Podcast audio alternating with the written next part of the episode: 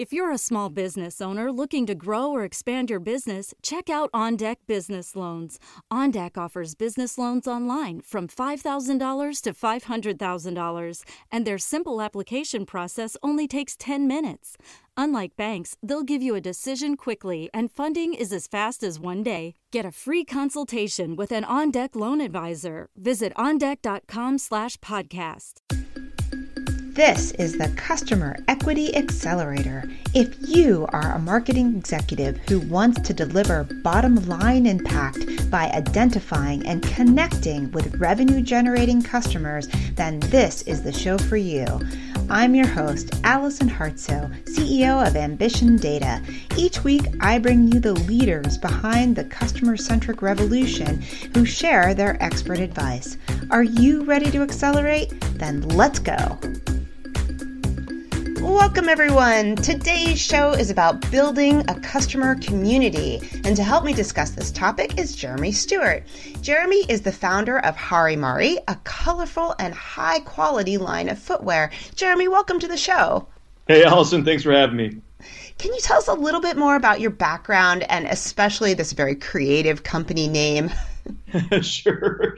Well, Harimari was born out of, uh, strangely enough, out of all things, politics. Uh, I used to be a political consultant and specifically working abroad, political races, and had no background in footwear whatsoever. And so I was basically just uh, tired of my job and was looking for something new. And I had learned while working abroad that in politics, you're basically dressing up a package, uh, much like you would in consumer goods you uh, dress a, a, politician up, you attach messages to them, you uh, send them out into the world, and if you're doing your job right and they're doing their job right, then you have success. And so when uh, things came to a head and was just wanting to, a, a change of pace in, in my professional life, my wife and I uh, were living in Indonesia at the time. We decided to uh, to focus on flip flops. So specifically, we were. Uh, uh, I remember the, the, exact day it happened. We were actually sitting in our hotel room, and we were in Vietnam at the time, and, and we looked up over a cup of coffee and watching CNN. And terrorists had bombed our favorite restaurant in Jakarta, just a few miles from our home. And my wife looked at me and I looked at her and we said, uh, it might be time to go.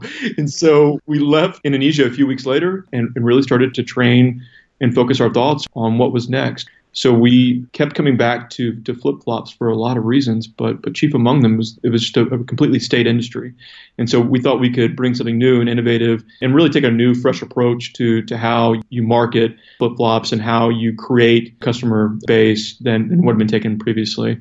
And so that was really the beginnings of our uh, journey in Harimari. And to basically tie it back into where the idea came from, Hari means of the sun in Indonesian, and Mari means of the sea in Latin but it was just a fun rhyming uh, combination of words that we thought customers would remember and have good recall with. But it also gave a, a quick nod back to how we came up with the idea. Well, and I didn't hear you say, oh, I was executive at Nike for 15 years and then I decided to go make my own footwear. Why footwear? Yeah, so we thought a lot about what we could provide in terms of value. Where was our value add in this equation? And we'd seen, obviously, in, in running shoes to coffee to, you know, name a consumer good that you see had, had this exploded the last two or three decades. And we thought that just, there had been a lot of innovation, but the the big exception came in in really sandals. And uh, we we always joke that how do you innovate a four thousand year old product category? it's almost like what's been done has been done. But specifically, uh, we didn't really know. We, we just knew that it was interesting because there hadn't been any innovation. So we got to work knowing what we knew how to do. I, I started focus grouping people uh, ages eighteen to thirty four back in our hometown of Dallas. I was uh, going on college campuses, handing out flyers, uh, you know, offering 50 bucks and free pizza uh, if you came to one of our focus groups. And I just sat behind the glass. I had one of my friends who's really good at, at moderating focus groups. I gave him a script and he um, moderated five or six focus groups and uh, 100 people, and we just you know, gauged opinions and attitudes on flip flops and sandals, and sat back and listened on where people bought, how they bought, what they liked, what they didn't like, um, what they paid, how often they bought, you know, most importantly, and and out of that, those focus groups and out of that feedback is really what drove the foundation for our business. So we almost let the customer's feedback drive the formation of what would be different about Harimari, uh, what would make us unique in, in that, in that field. And those things were pretty clear. From the get go, we found that one, whether people love flip flops or hate flip flops, everyone hates that little piece that goes between your first and second toe. You know, it causes so much pain that we call it the war on your toes. Uh-huh. Especially the first two months you buy a new pair of flip flops. People hate that. And, and, we found also too that it's the chief reason why people don't wear flip flops. Um, about 40% we found of the population doesn't even wear flip flops because they don't like the feeling of that little piece between your first and second toe. So we said, okay, well, let's do something there. The second thing we found is that while we knew women were open to color because of what was available on the market, largely for men we didn't know because we kept seeing iterations of black and brown flip flops. And we were just wondering, was that demand driven or was that supply driven? And uh, what we found after presenting some embarrassingly bad crayon drawings that I had made of, of flip flops and putting them on this projector that must have shocked all of our respondents that something so crude could be considered uh, a, a, design. Uh, we found that guys were actually open to color. It just had to be presented in the right way. Three, we found that while we knew that running shoes were a growing staple of footwear, we were curious about flip flops. And we found not only through our focus groups, but through our research independently, we found that flip flops tend to be the natural recipient of this kind of ever ceasing trend towards casual in America. Um, so it's flip flops and running shoes. In fact, if you look at the kind of the growth story of flip flops and sandals, they're only second to running shoes in terms of their growth over the last decade across all footwear categories. Wow, I had no idea. Yeah, I mean, no one did. I mean, at least I didn't. Uh, and I thought that we knew quite a bit about flip flops and sandals before we did the focus groups. And so we let those key pieces of information be our guide for how we were, were forming the company. But then we also looked at, just from our own background in advertising, specifically, I was a political advertiser. And we'd go out and we'd poll and message test and research, and we'd take all the information we'd find, and we'd, we'd go out and we'd write all the scripts, produce all the ads ourselves, and throw them up on air. And so, from an advertising perspective, just from a consumer of advertising, what we found really interesting is that all the other brands that were based in the US were doing so out of California. And almost every one of them advertises through a, a beach and water aesthetic. And so it's almost a, an ocean and beach vibe that's kind of permeated the industry. And because that's where it was born. It was born in surf, it was born in surf culture. But if you look at the true growth story now behind flip flops and sandals, the growth really is no longer on the coast. I mean, it's st- still there for sure, but the real growth is in the south and southeastern U.S. and, and mostly in landlocked cities and states. So we said, okay, look, if we can change a, a, toe piece to be more comfortable, if we can incorporate and inject color into kind of a largely black and brown flip flop arena, if we can also just come at this from a different marketing angle and be able to talk in themes and tones and, and, narratives that more closely resonate with a landlocked audience, but do so in a very aspirational way, we might have something. And that's really how it started. That's why we chose footwear, and that's why specifically we, we homed in on flip flops and sandals to begin with. That's a great story, and it sounds like you were very customer focused from the get go. And I, I hear that in a lot of fast retail brands, but it seems like there's more customer heart behind the brand, which is reflected in the community that you've built around the Harimari brand. Can you talk a little bit about why community is such a key ingredient behind the brand? For us, that was a, an important step from day one. We wanted to create more than a, a flip flop company. We wanted to do more than just sell flip flops. And I think that that extends into a couple of different areas for us. One is my wife and I, before we even started this company, we knew we were going to help kids in some capacity. We we're passionate about helping kids. We had volunteered quite a bit while we were abroad. My wife uh, volunteered for an orphanage uh, outside of Jakarta. I produced a documentary film about hunger, malnutrition, and how that affects kids in Southeast Asia. And we knew that whatever we would do next, we wanted to help kids in some capacity. We saw a lot of great brands doing things for kids abroad, and we wanted to help kids in the U.S. So we looked to where we could help the best, and we found that, uh, surprisingly, that pediatric cancer is the most fatal disease among children and it's more fatal actually than all the other childhood diseases combined. And so we said, okay, look, whatever it is, whatever we land on, let's help kids with cancer because 20 years from now, we don't want to look back and just having peddled a product for, for that, that length of time without actually making a, a meaningful impact and dent in, in an issue. And specifically for us, my wife was pregnant at the time. It kind of all dovetailed very nicely together. I remember when we made that decision, we said, look, this for us, it's, it's kind of selfishly a way for us to be able to feel like we're doing more, but indirectly, you're uh, hopefully bringing meaning to something that probably is pretty pretty meaningless on on a, a larger scale in terms of just uh, flip flops and sandals. And so that was one important piece of hopefully creating something much larger than a brand, a community around a brand. But I think the other piece that we were fanatical about from the get go was, and because we didn't know anything about footwear, was just how do you build a brand in footwear specifically? And we looked for a lot of different touchstones to, to help guide us beyond customer feedback and beyond the focus groups. We started reading just any book we could get our hands on. And one of those, the key books that we found, my wife and I, and that we just gravitated very strongly towards was Tony Hsieh, uh, his book called Delivering Happiness and in the book, I mean, there are a lot of incredibly interesting themes that Tony brings to the, to the table. But the one that I think that keeps coming back to, and the, kind of the connective tissue and the glue, is really making your customers feel like they have the best experience uh, possible when they're ordering or buying from you. And whether that's from the way that products are presented to the way, the ease with which customers can purchase them, to the way that they arrive on your doorstep, to the ease with which they're able to either return or exchange. I mean, all that matters. And, and so we really harnessed what we could out of that and tried to inject that into the early, early beginnings of our company. So from day one, we were fanatical about creating a great customer experience and having everyone walk away saying, wow, that was incredible, and, and hopefully telling their friends and family about it. And so to us, that extends in kind of this broader conversation about experiential consumerism. For us, you're buying a great pair of flip flops. Yeah, it has to start there, it has to start with product first. But you're really hopefully purchasing an experience in our minds. And so when you receive a pair of our flip flops you order from HariMari.com, you get flip flops, you get an incredible box and packaging that we spent a lot of time crafting. You'll get a handwritten note from us that thanks you for your purchase, that lets you know that you're special in our eyes because you are. And beyond that, we often include something else in the box that you didn't order, some sort of value add whether it be a, a leather keychain made out of the same leather as your flip flop or a canvas bag that you can take to the beach with you. It's something that you didn't pay for, but we want you to know that we're, we're thinking about you. And, and that was paramount in our minds from day one. So it almost goes from product to philanthropy to experience and, and kind of this three three tiered system, this triangulated system that we had about creating community.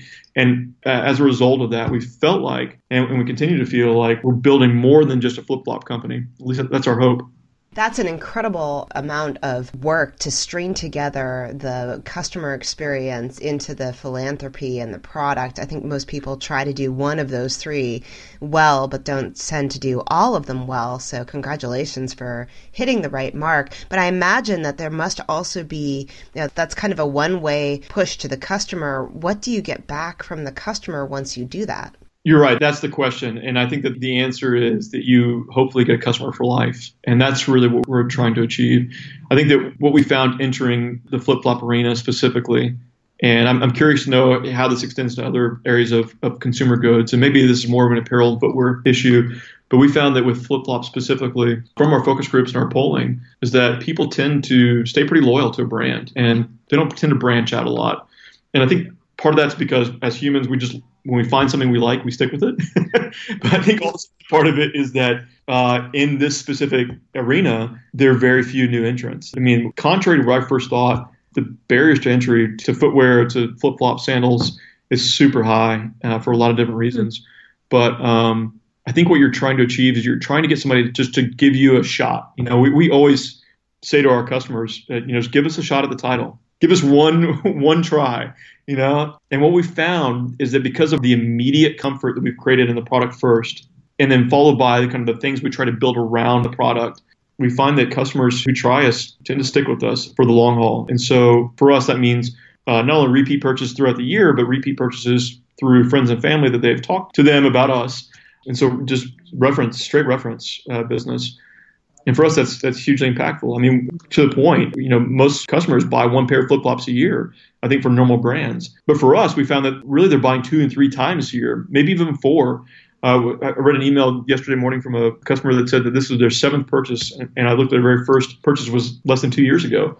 And for us, that was really interesting because not only were they buying seven times in two years, but they're buying for themselves because they're buying the same size, and they're buying all of our different colors within certain styles it was almost contrary to what we first thought. We thought, oh man, we're, we're setting up a, a lifetime customer to buy once a year. But really, that's completely false. What, what, we ended up doing is setting up a lifetime customer to buy multiple times within one year for themselves and hopefully uh, multiple times within friends and family members uh, around them. Um, the idea is it's a permanent community. It's it's not uh, ephemeral. You know, it's something that hopefully builds deep roots and lasts for a very long time. Well, and it seems that that's what's coming through is the heart. So the the heart of the company is evident in the product that comes out, the little touches in the experience of receiving the product, and then the altruism that also reflects who you are as founders. So I think in many cases maybe millennials, maybe other generations are looking for something that's not so corporate. They want to bond with a brand in a way that they might bond with a friend. And when you open up that maybe it's vulnerability around what you stand for, that allows them to come closer to you. Would you agree? Completely. Yeah, I, I think that's exactly right. And I think we're past the point as consumers where we're just buying for product alone. And I think that's really at the heart of what we've tried to thoughtfully build within our company. I know a lot of other brands obviously do the same thing, but I feel like in flip flops and sandals, we're really doing that first and foremost. And hopefully we're leading in, in that area.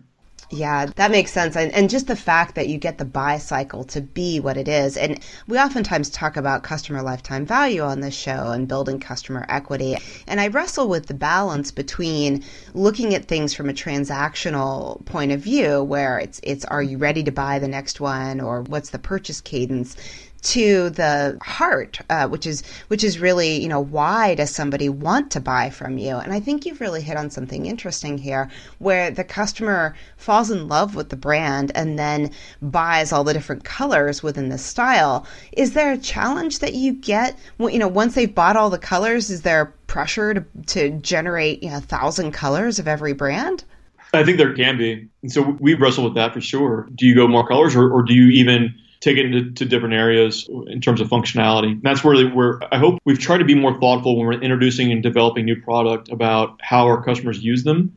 And, and this goes back into the, the first thoughts that flip flops have grown far beyond being just something you wear pre and post surf. I mean, this has become an everyday footwear option for millions of, of Americans. And so I think when you're when you're thinking about it like that, and you're thinking about all the different topographies and different travels and trips, and and we kind of think of it as kind of these adventures. Um, what does that adventure look like for, for each one of our customers, and whether that's to the ocean or to a lake or to a, a, a mountainous or hilly area, or is it something more urban? And so when we're developing product, we're thinking about color for sure, but we're, we're now also thinking about okay, where can we functionally put these on customers. And so that's why you'll see certain lines with the kind of predisposition towards certain geographic areas. So if you look at our parks line, for example, there's almost like a hiking boot outsole on it.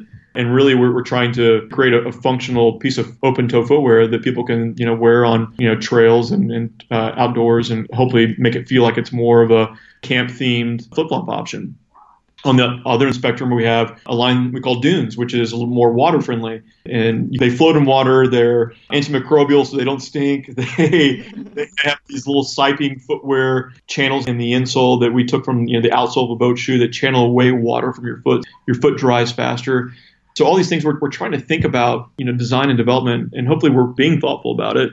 But yeah, I mean, I think that extends to color, extends to functionality and then I think it also extends to kind of price point too, in, in a certain extent. I mean, what we, we did found is that in our focus grouping is that there is a customer who will pay no more than ten dollars for a pair of flip flops uh, in their in their lifetimes. They'll willingly buy five to six pairs of, of those flip flops in a year, but they won't spend more than ten dollars each time. And so what we try to do is is we try to to almost move in a different direction where we said, okay, not only are we going to create a great experience for our customers, but we also want to, to create hopefully a more conscious consumer friendly product so that we creating something for the long term and not something that's going to go back in a landfill in a few months. And so I think that with our higher price points, you're seeing better materials, you're seeing better construction methods, and we kind of marry all that together with color and, and functionality. Hopefully, you're, you're seeing something that lasts for a really long time, stays out of landfills, that you're able to take on in certain different environments, depending on where, where you're going or where your life's leading you. Oh yeah, and then also at the same time, every pair you purchase uh, gives back in the same breath. So uh, to our pediatric cancer initiative called Flops Fighting Cancer. So that's what we're trying to, to think about when we're thinking about how do we not only ingratiate ourselves with the customer base, how do we build that loyalty, how do we retain a customer for life, but how are we really meeting their needs instead of just throwing a product at them expecting them to buy it like I think you know, it's been uh, kind of a, a past strategy of, of other brands. So it's pretty clear that you're tapping into a, a number of tribes, people who care about um, sustainability, people who care about maybe altruistic causes and pediatric cancer, as well as high quality materials, and they like this casual lifestyle.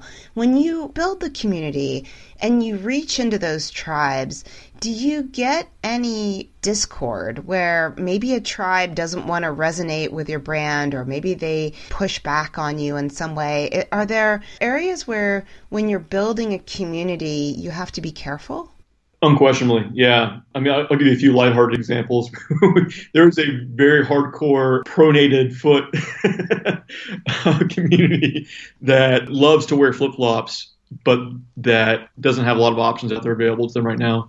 And whether that be through construction or through design and development, one thing we found is that there are customers who want very specific types of footwear that you just can't quite offer in, in our efforts to be a little bit more mainstream and, and hopefully a little bit more uh, appealing to all.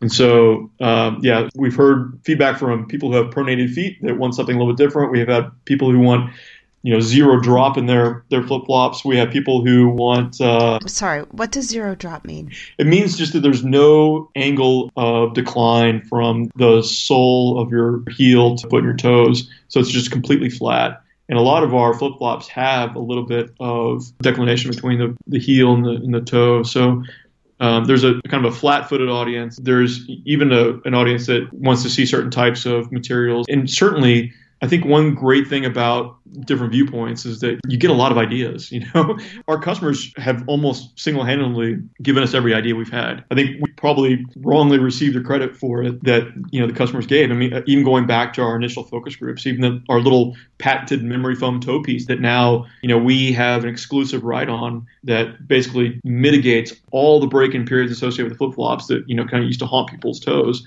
That little idea of foam between somebody's toes was an idea from you know born out of focus groups. And I just personally want to thank you for that. to be honest, it's, it's, what, you know, among other things to, to, make it stand apart. But I think back to your point is, yeah, you, you have to be careful and, and, and maybe looking to placate every audience. You can't be everything to everybody, right? But, mm-hmm. but I do think that there is a huge value in listening to ideas and to questions or, or concerns or, or wants because that's really where design and development kind of merge for future product. Is there a process that you have internally for listening to social media or taking in the information? How do you know that the comments and the feedback coming in are from customers versus non customer? Does it matter to you when you build a community? No, I, I, think you have to listen to both equally. I mean, obviously, if you have somebody who's who's been uh, buying your flip flops for the past seven years, and there's a, a comment with regard to the evolution of product, or there's kind of a frame of reference from the beginning, I think you're, you're probably going to listen to that a little more than you would somebody who just discovered your product yesterday. But I think it's important to listen to both. I mean, you have to be able to filter what's good in, in terms of good criticism and good feedback versus something that maybe is not understood or is just kind of a, a flyby curbside diagnosis of your product. that makes sense. Mm-hmm. And so, mm-hmm. so yeah, I mean, for us, we don't have a, a systematic social media filter or, or systematic customer service filter that brings a lot of these ideas from you know that are mostly from customers to the top but we do make a, a, concerted effort within our company to make everybody read all of them because it does matter on so many different levels from you know the people who work for Harimari that are in customer service that you know are in contact with our customers day in day out. Obviously that's a hugely important deal for them to be able to receive that feedback and to, to be able to pass along but I mean, it really extends from everyone down to our interns, for example, that to knowing what our customers are saying about our products so that they can address it either directly with customers when they talk to them at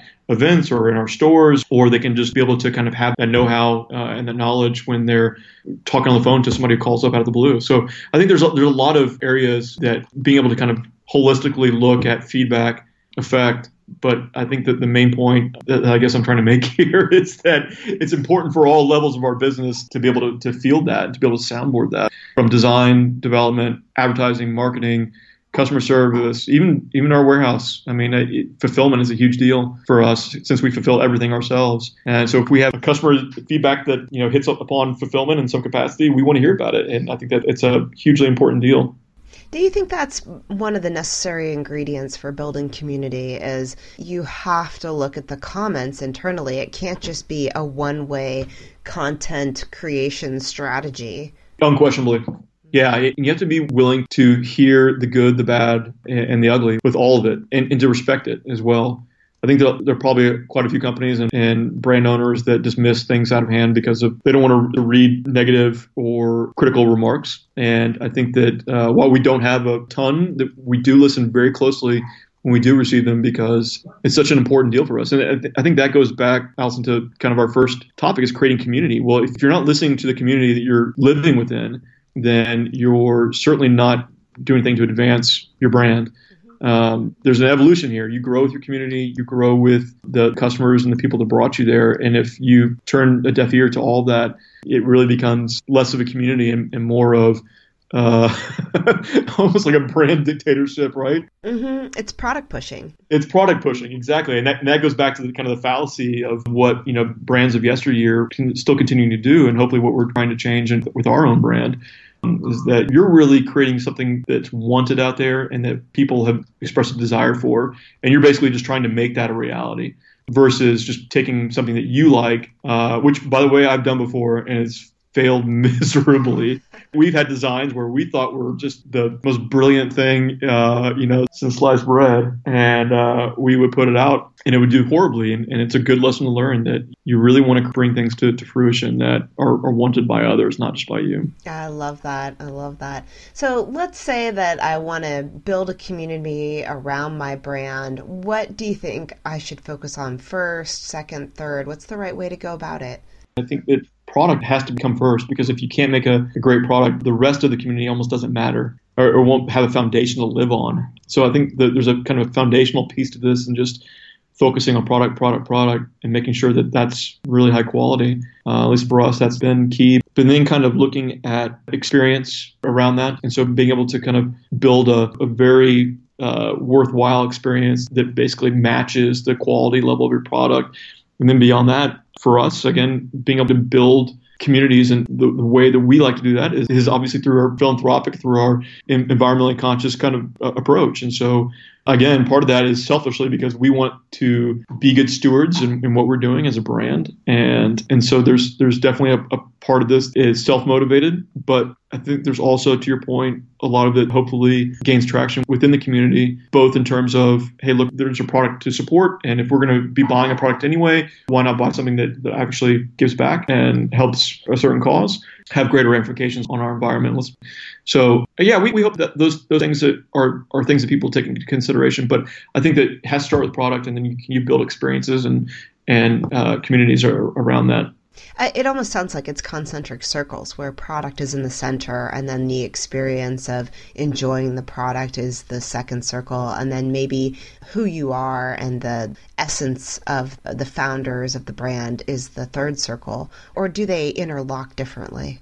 I think the concentric circle idea is exactly spot on, but there are parts of it that I think that almost have their own lives that live outside of the circle and, and that feed into and integrate within that core. And so I think, for example, if you looked at yeah, like our, our Flops Fighting Cancer initiative, there's a whole piece of our business that is um, has nothing to do with flip flops. It's really just about giving back and going to our partner hospitals and spending time with kids and, and families who are kind of in this struggle and this battle for their lives. And um, and for us, it's just a hugely important piece of why we do this. But it's also in a lot of ways it's its own standalone piece that while connected to flip flops through obviously our, our, brand umbrella and through you know charitable percentage uh, donated for each you know pair sold it almost has its own life and it, if that makes any sense there are certain parts of it that kind of live outside but that's the one great example i can give where it, it does so for the positive. And I think that's where it's hard from a quantitative standpoint. You know, if you're trying to say, well, what's the ROI of sponsoring pediatric cancer? I'm not sure that you can. You know, what's the ROI of being in love with a brand or being in love with your spouse? It's it's so hard to quantify. I can't measure it in dinners. yeah, this is where um, you know accountants and numbers hawks, uh, you know, end up scratching their heads. But I think that there has to be a part of business that is not empirical, and there has to be a part of business that is purely emotionally motivated. And, I, and maybe that's part of brand building. I don't know. Um, maybe it's part of creating an emotional bond with your customers. But for us, there definitely is a piece of what we do here, and whether it be in our flops fighting cancer charitable component, or whether it's in you know creating great packaging, even though it means reducing that ROI or, or you know reducing our gross profits. Whether it means committing more resources to customer service than probably many other brands do, because just going that extra mile and taking that extra step and spending more time and with our customers makes us feel like we're actually doing something that, for the positive. I think we kind of look at all those things. There is a healthy argument to be made that if you're building a brand, you're just looking at the bottom line ROI, you're probably not going to be a brand for long. And to your point earlier, that probably was not the case 10, 20 years ago. Uh, but today, I think as we build these entities and as they almost take on a life of their own, this Hari Mari brand, hopefully, if we're doing our jobs right, is kind of its own breathing, living entity.